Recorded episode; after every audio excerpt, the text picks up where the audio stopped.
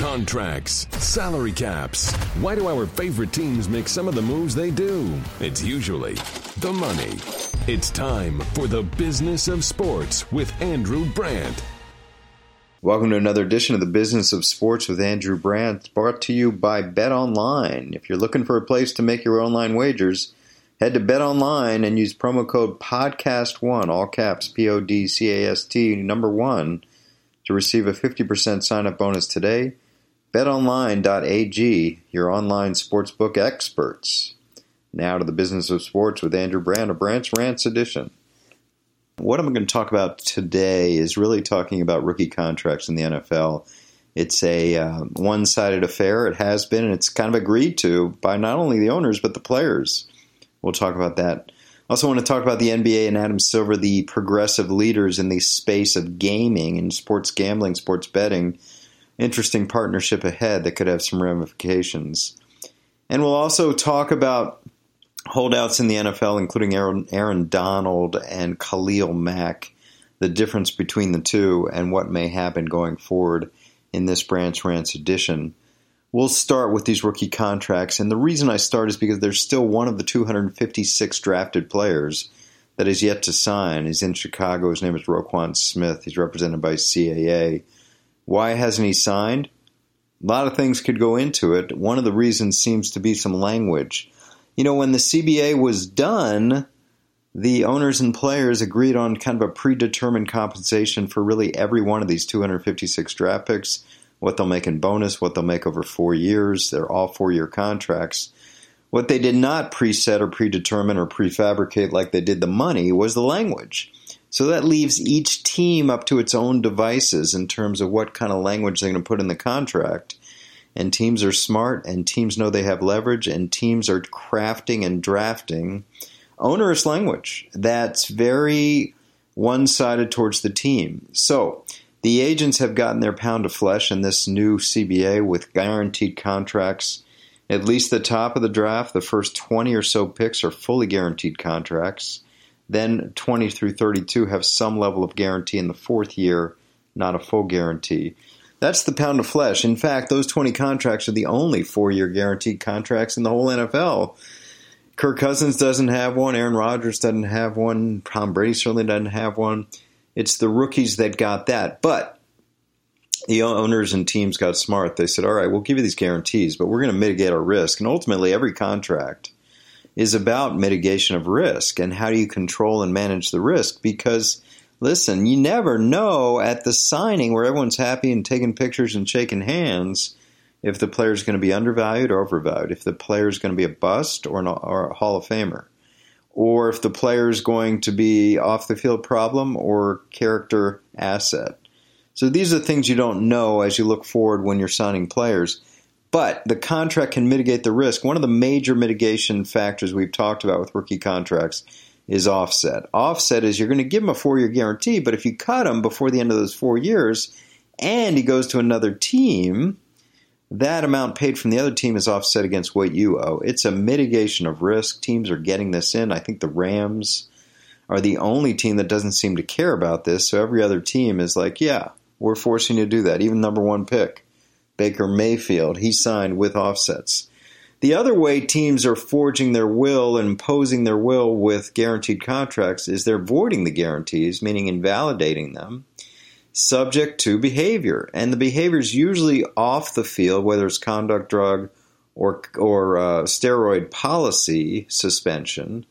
But now we're talking about voiding future guarantees, which could be as high as $30 million for on field conduct. This is the issue with Roquan Smith. We still don't know if the Bears are insisting on language for suspension for on field uh, play, including the lowering the helmet rule. We don't know if it's involved with uh, unnecessary roughness type penalties. But the fact is, the Bears are holding firm with language that invalidates Rohan Smith's huge guarantees going forward if he gets in trouble off the field, but and we're led to believe even on the field suspensions. Now again, the teams don't have to, but it's their right to void future guarantees, and that's something that's very, very valuable to teams should it happen. Uh, I'm in Philadelphia. I Just think about Lane Johnson had a huge contract extension his guarantees were voided when he got a second steroid suspension. That's $50 million of potential money. Now, voiding of guarantees doesn't mean the player's cut. It just means he's got to earn his money like a non guaranteed player, just like uh, as if he doesn't have that guarantee. So it's an onerous clause. The you know what's going on is I'm sure the Bears are holding firm. I'm sure CAA, which represents Smith, is trying to forge and see if this kid will stay out longer and if there's any reason to get it going. At some point, I think the kid will come in. Rohan Smith, I'm sorry, Roquan Smith will be in. I would say by August 15th. Give that as a target date, and he'll come in likely signing exactly what they want. Maybe CAA will will wrangle some concessions in terms of cash flow of the bonus, in terms of payout in future years, and roster bonuses in March. The money the money behind beyond salary. That's the way they can do it. They did it with Sam Darnold, where they you know they fought the language and they couldn't make any move on the language, but they got the bonus paid early. I think he gets all thirty million dollars within the calendar year, which is strong. Uh, CA has been especially vigilant on these clauses. We know about Joey Bosa a couple years ago, where Boza stayed out the longest of any player in the history of this new CBA, seven years. Stayed out, I think, four or five weeks. Eventually came in, and Joey Bosa became a star. But they were fighting over payment terms of the bonus, and they were fighting over second, uh, uh, you know, offset and how that was going to work. And of course, the offset always wins by the team maybe got a little better cash flow on the bonus, but Bosa did come in. So agents are looking for ways to distinguish themselves. CAA, of course, one of the biggest agencies fighting all these language issues because they know, agents know there's not a lot they can do on the money, so they try to work on the backside of the contract. That's where you can make a difference. And CAA, judging by the fact they've signed so many players um, in the uh, first round seems to be working. You know, it seems to be working where they're signing players that are doing well, and so it seems to be working. Um, whatever, whatever, uh, what's the word? Opposition they're giving to teams, as modest the gains may be, they seem to be working in terms of uh, negotiating some kind of interest in getting these recruits to sign. CA's got a lot of top first round picks. The other thing, the final thing to say about rookie contracts, and again, everybody Roquan Smith has signed as we here sit here in early August. Not an issue with holdouts on any kind of broad scale. Never has been with this new CBA. Here's the thing to know: of all the issues covered in the CBA negotiations of 2011, which I covered closely for ESPN, the one that I thought was easiest to negotiate is this: it's the rookie sacrifice rookies made too much. The owners were embarrassed by the contracts given out, especially at the top of the draft, for the Jamarcus Russells and the Ryan Leafs and players like that. And these players were coming in making more than any player in the league. Sam Bradford, the last bonus baby, 50 million guaranteed in 2010. Now, we fast forward to the players' side. Veteran players are negotiating this agreement. Veteran players also believe rookies make way too much money. Veteran players are saying, you know what, owners, you're right. They do make too much money. So what happened? They took a hammer, a sledgehammer to the rookie compensation system. No more of these first round contracts like I negotiated one year for AJ Hawk, who was the fifth pick in the draft, that have all these bells and whistles like buybacks, like voids, like second signing bonuses, like a whole second rookie pool attachment. Contracts that would run 30, 40, 50 pages long. These were the hardest contracts to negotiate in the NFL, these top rookie contracts. No more. Every drafted rookie must now sign a four year contract with no opportunity to renegotiate until they've been in the league for three years. That creates incredible value for teams, especially when players are doing well younger uh, in, in their second and third years. You get players like a Russell Wilson, who was playing for $600,000, $700,000 as uh, his colleagues of similar value were playing for $20 million. And now you have Dak Prescott playing for $630,000 Prescott is, where his colleagues at the same level are playing for $25 million. So it's an amazing value for the Cowboys. They're getting such a cheap uh, quarterback and then can apply assets to other areas of the team. What a value that is. And the rookie compensation system, again, It is a sacrifice that rookies are making. Of course, rookies don't have a seat at the table. The only people looking out for rookies tend to be agents like CAA. The union doesn't seem too fond of helping them. Owners don't want to help them. Veteran players certainly don't want to help them because that's a pool of money that could go to them rather than the rookies. So, hundreds of millions over the course of seven years already have been slashed from rookie pay. Rookie sacrifice, that's what's happening. These clauses are owners. Roquan Smith, as I said, I predict will be in, in a week by August 15th. And before we get to our next topic about the NBA and Adam Silver, a new partner in the sports gambling space, let's talk about sports gambling. It's a very exciting time in the gaming world. It's a pleasure to announce that Bet Online is the exclusive partner of Podcast One Sportsnet. These are our go to guys, the guys we trust for all things betting, lines, odds, wagers, inside info, you name it. BetOnline.ag. You know, football season's right around the corner if you want to make your wagers, you go to Bet Online, take advantage of the best bonuses in the business. Now use promo code podcast1 all caps P O D C S T 1 to receive a 50% sign up bonus today. betonline.ag your online sportsbook experts. The NBA and Adam Silver, they have been the most progressive in this area that I've been covering sports betting for quite some time. I remember out of the blue, Adam Silver writes an op ed, New York Times, November 2000, I believe, 14, where he just says it's time to bring gambling out of the darkness into the light. It's try, time to get legalization going. And that's what all these commissioners want, like Adam Silver, like Roger Goodell, like Gary Bettman, like Rob Manfred. But they want it federal. And I've talked about this before. It's a little late for that because they could have had federal for years and years and years. They never thought they'd lose the case they lost the case. New Jersey wins a sports betting case in May 14th, and here we are. New Jersey's in, Delaware's in, Mississippi's now in.